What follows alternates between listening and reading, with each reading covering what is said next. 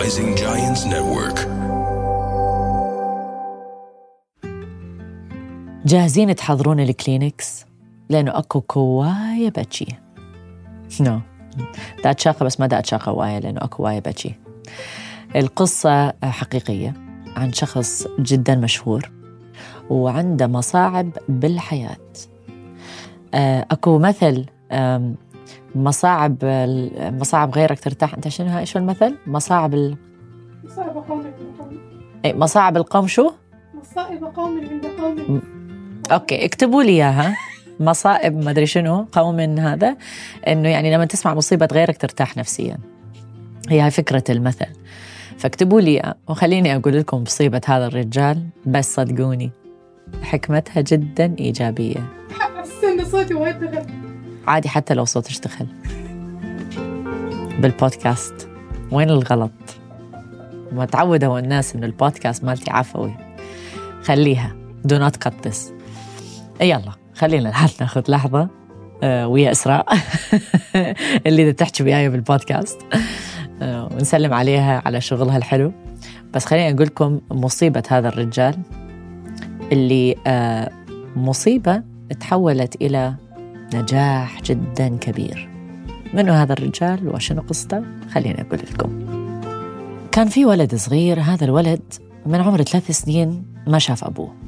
أبوه خلص توكل على الله وعرف عاف العائلة وعاف مرته. فتربى من هذه الأماية سنجل مام لوحدها. ولكن ما ظلت سنجل فترة طويلة. هذه الأماية يعطيها الصحة والعافية. ما أدري إذا بعدها عايشة. تزوجت أربع مرات. فهذا الولد مر بمراحل بحياته وبطفولته نقدر نقول مع أكثر من أب أو رجل اللي كان بدور ماخذ دور الأب في حياته وطبعا هذه ال ال ال الأم اللي تزوجت أربعة ما كانوا يعني, يعني في سبب تزوجت أربعة لأن الأول ما كان بخير الثاني ما كان بخير يمكن الثالث والرابع هم ما بيهم خير إيش مدرينا لكن هذا الولد شاف الويل ويا ذول الأربعة. وأكيد هي جابت آه، أطفال آه، من الرياجيل اللي تزوجتهم. آه، لما دخل المدرسة صار عنده عسر بالقراءة اللي يسموها مرض بالإنجليزي ديسلكسيا اللي ما يقدر يقرأ زين. طبعا هذا اللي جاب الصعوبة عليه أكثر أنه ينجح بالمدرسة ويستمر لأنه كل قراية. فمر بطفولة جدا صعبة. بالمدرسة يتنمرون عليه. أب ما عنده الأماية آه، هاملته. كل يوم والثاني متزوجة واحد. وتفكيرها وتركيزها بح- بحياتها العاطفية ومو بأولادها. والولد كان ضايع. فالولد لمن يلجأ هذا الطفل يلجأ لأعز الأصدقاء. لأنه الأصدقاء هم اللي يحتووه. فكان عنده صديق جدا عزيز بالنسبة له. تربى وياه. بعد ما كبروا صار حادث وتوفى أعز صديق عنده. طبعا اتدمر هذا الولد وما عرف شلون يكمل بحياته. الشخص اللي كان ماخذ دور الأم والأب واللي يحتويه واللي يقضي أيام السعادة وياه راح بلحظة. صعبة مو سهلة. راحت الأيام جت الأيام. أخته الصغيرة صار بها سرطان بالدم. تعافت الحمد لله. ولكن اللي يعرف بسرطان الدم جدا صعب. والمشوار التشافي مع سرطان الدم يطول كثير. فأكيد المرحلة اللي هو مر بيها وهي أخته الصغيرة كانت مرحلة طويلة وصعبة جدا وبيها مصاعب كثيرة. كبر شوية اتعرف على حب حياته. حب حياته صارت حامل. جاب الطفل. مات الطفل. دفنوا للطفل. أي أم أو أب يعرفون أنه أصعب شيء بهذه الدنيا أن للأهل يخسرون طفل. حتى لو كان عمره ساعات. حتى لو كان عمره أشهر. حتى لو كان جنين. أصعب شيء أن الأب والأم يدفنون طفل. طبعا بسبب هذا الشيء سببت مشاكل بعلاقتهم. لأن تبهذل ما عنده أحد صديقة ومات. ابنة مات. العلاقة اللي بينهم قامت تتدهور. فبعد كم شهر أو سنة مو متأكدة من الوقت ما مشى الأمور بينه وبين مرته. فقرروا ينفصلون. وبعد ما قرروا ينفصلون بشهر هي ماتت.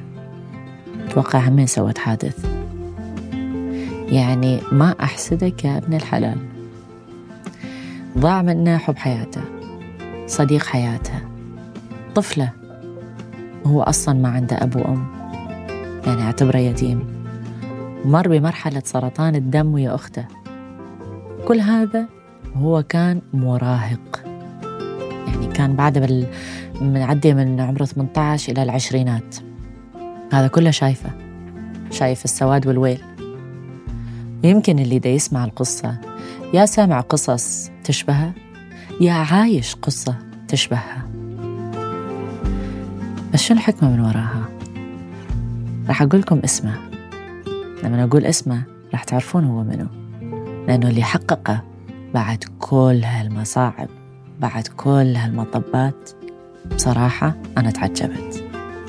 كيانو ريفز.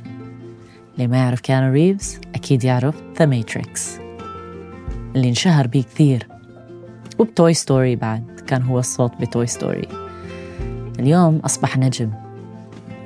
شلون واحد شاف المر وشاف السواد رجع شاف باب الأمل والنجاح. شخصية كيانو ريفز ما خلت مصاعب الحياة توقف بطريقة. ما خلت عصر القراءة توقف بطريق المهنة اللي تتطلب قراءة قراءة نصوص. حكمتها كلش كلش قوية. فأريدكم أنتم تاخذون لحظة.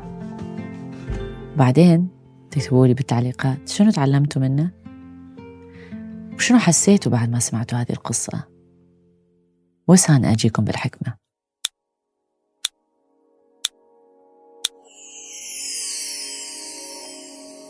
عرفنا المثل.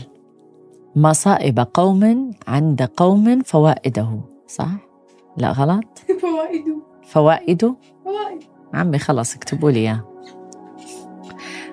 عربي ما ضابط وياي اليوم. بس ده, ده, ده أحسن من نفسي ده أحسن من نفسي. المهم عرفتوا المثل. أكو مصيبة؟ الغير استفاد من عنده بس هو استفاد من مصيبته هو بحده استفاد من مصيبته. شوفوا جماعة الخير قصة كيانو ريفز جدا مهمة لأنه تمثل كل إنسان اللي دا يمر بمصاعب بحياته. أول درس وهو درس جدا مهم اللي تعلمناه من كيانو ريفز. لا تخلي ماضيك يحددك ويحدد مسيرتك ويحدد مستقبلك. الماضي ممكن يكون مؤلم. الماضي ممكن يكون أسود. بس إذا الماضي يحدد مستقبلك ما راح تشوف إلا السواد. فلا تسمح لماضيك يحدد مستقبلك. الماضي أصبح بالماضي. اتعلم من الماضي. اتقوى من الماضي. افتح صفحة جديدة. حتى مستقبلك ما يكون مثل الماضي. لأنه إذا كلنا عشنا بالماضي ما راح نشوف النور والمستقبل. حنشوف سواد. نحن عايشين بالماضي وما راح نتقدم. فصح أكو ناس راح تمر بمصاعب بحياتهم. كلنا راح نمر بمصاعب بحياتنا. وكل مصيبة عن مصيبة غيرنا ممكن تفرق ولكن الشعور واحد. اليوم أكو ناس تلاقيهم آه، يفقدون رجل يفقدون إيدين آه، صحتهم تروح. مصيبة. المشاعر اللي يحسوها أكيد ألم. وعندكم الناس الثانية اللي في ناس تقول عنهم تافهين. تكسر ظفرها. تقول لك مصيبة. بس الشعور اللي هي تحسه هي الشعور بالمصيبة. نفس الشعور اللي إنسان مرض أو صار بسرطان بالدم أو صار عنده مصيبة ثانية.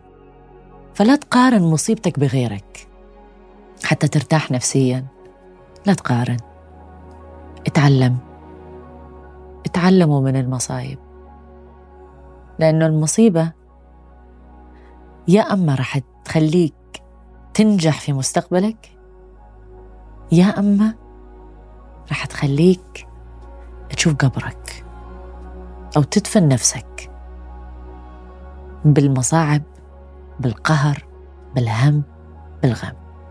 صح أنه فقدان العزيز صح أنه فقدان الأطفال أو القريب شيء مو سهل.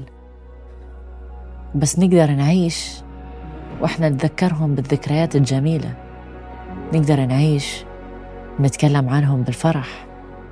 بس نقدر نعيش مو نموت وياهم. فأنت تختار.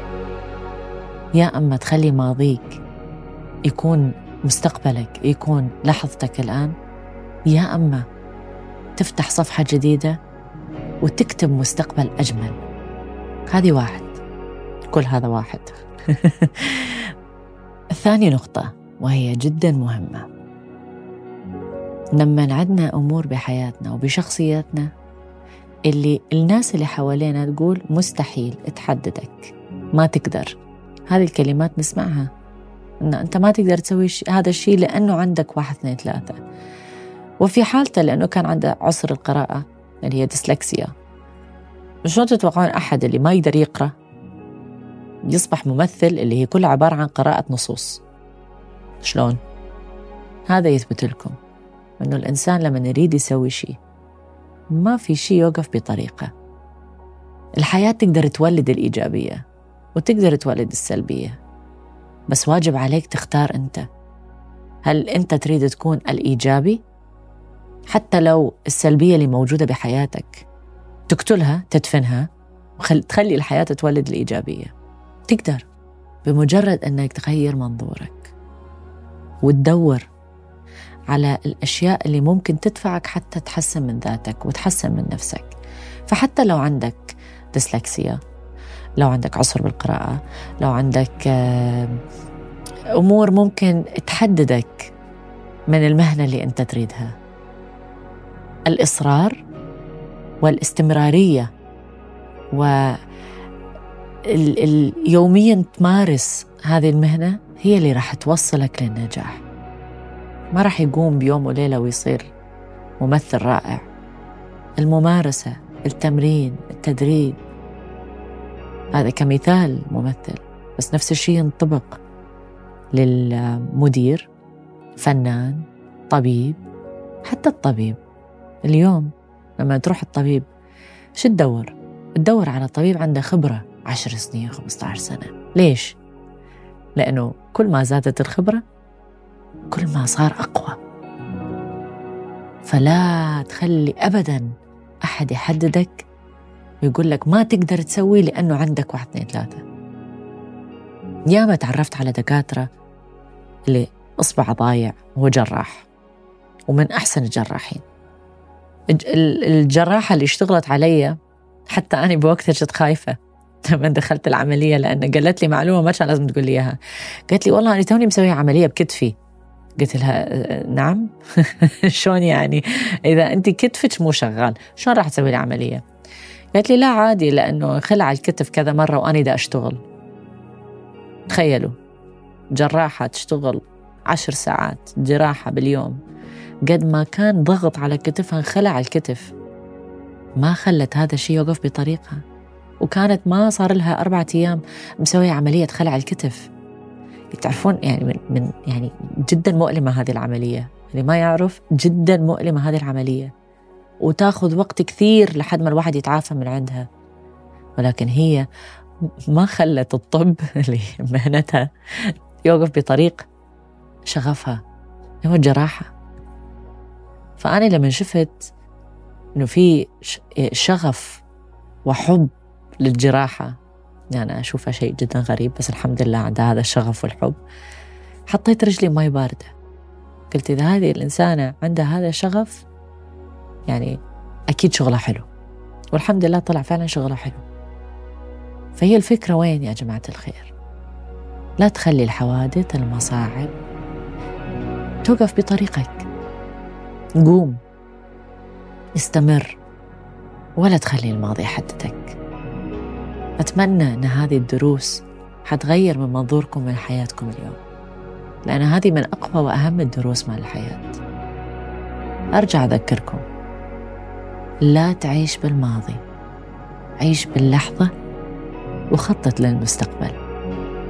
راح أعوفكم ويا هذه الجملة. أشوفكم بالحلقة الجاية في لحظة مع ميس.